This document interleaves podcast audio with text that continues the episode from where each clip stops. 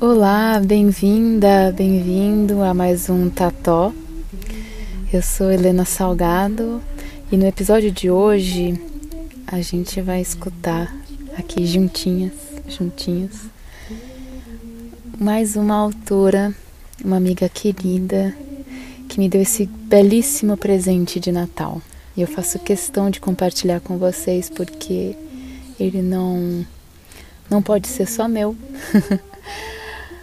A Adriana Klisys é uma grande autora e uma grande amiga que eu tenho a sorte de ter encontrado nessa vida.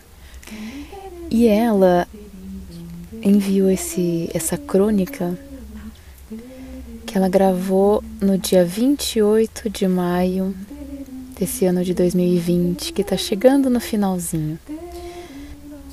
Então vamos lá?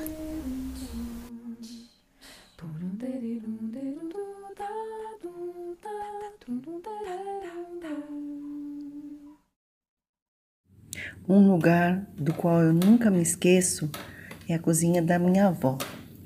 Os aromas sempre a perfumar o ambiente e as gavetas tesouros sempre a nos intimar a experimentar, brincar com seus mil utensílios, amassadores, socadores de alho, martelos de madeira, rolo de macarrão, cortadores de massa, forminhas de empadas, espátulas, batedores de claras, estilo mola, uma farra, tanta coisa para mexer.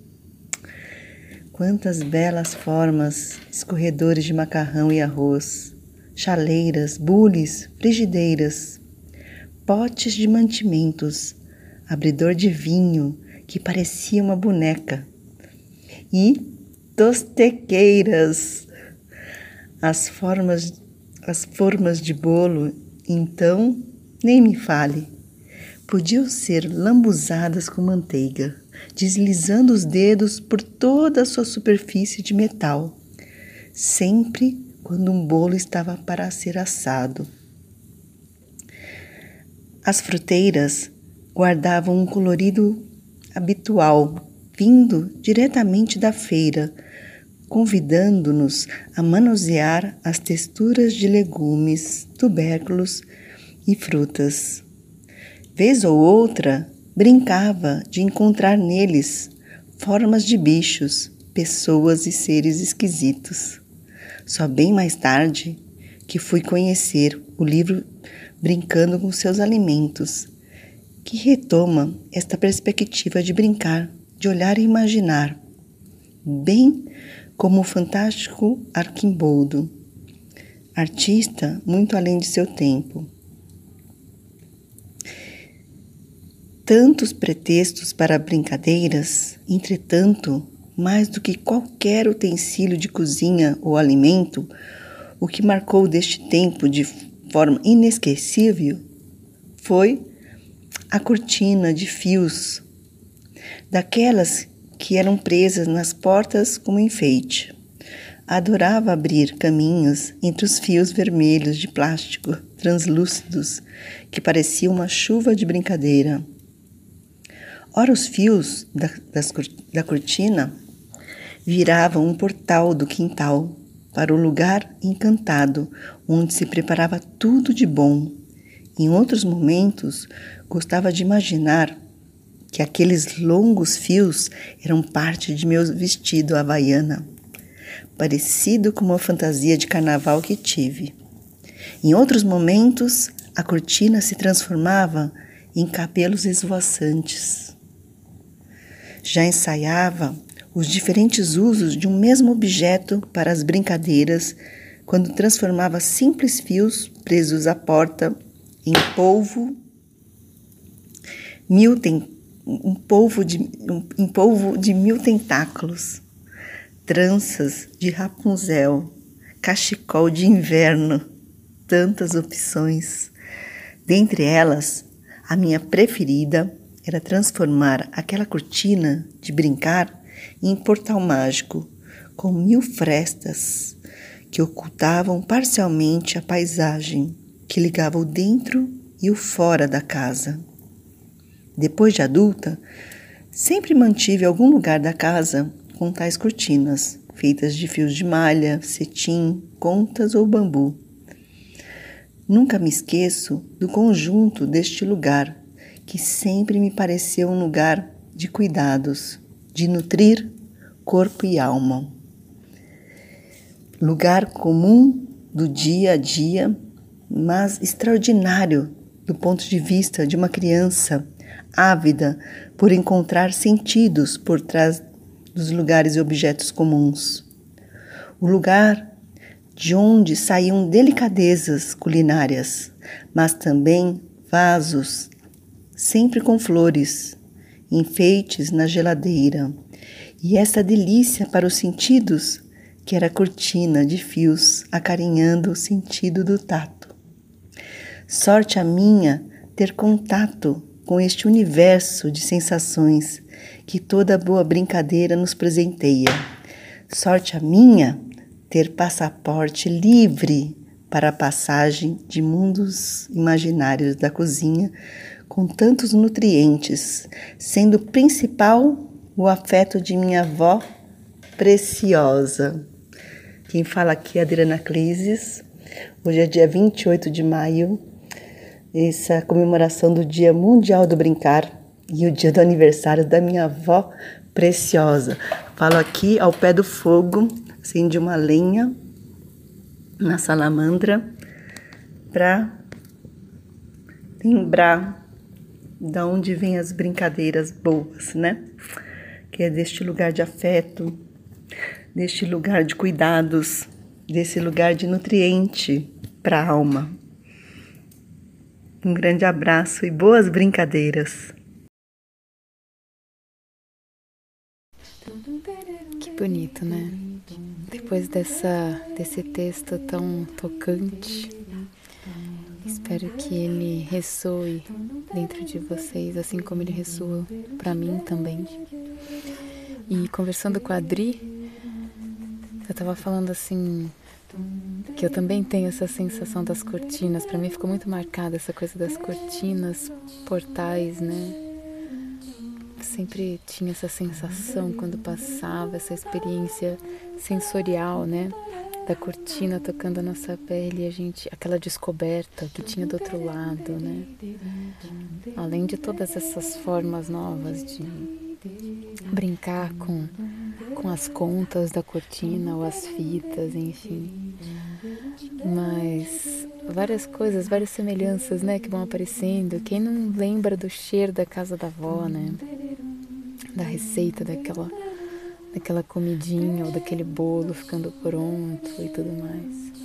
Eu tenho uma lembrança bem que eu acho engraçada de uma vez, eu não sei com quantos anos, mas que eu passei bons dias na casa da minha avó, assim, nas férias. Bons dias naquela época devia ser, sei lá, uma semana ou talvez um pouco mais.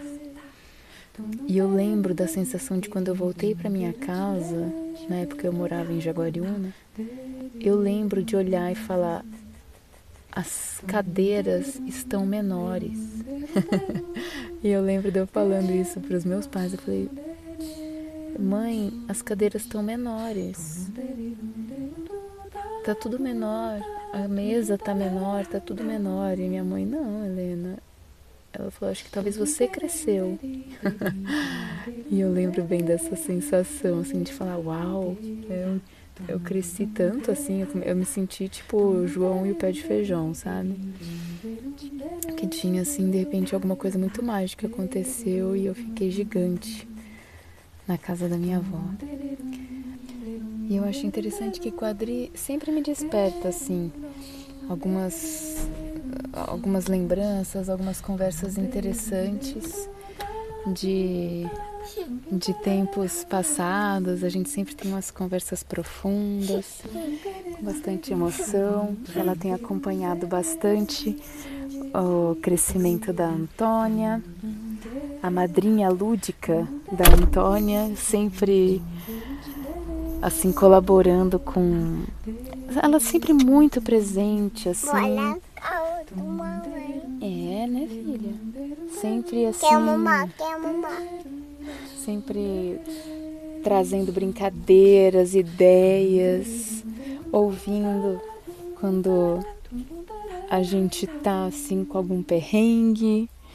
Então, realmente é uma amizade muito especial. Muito, muito, muito especial. E sobre a leitura da Adri, eu acho que transmite um calor, assim.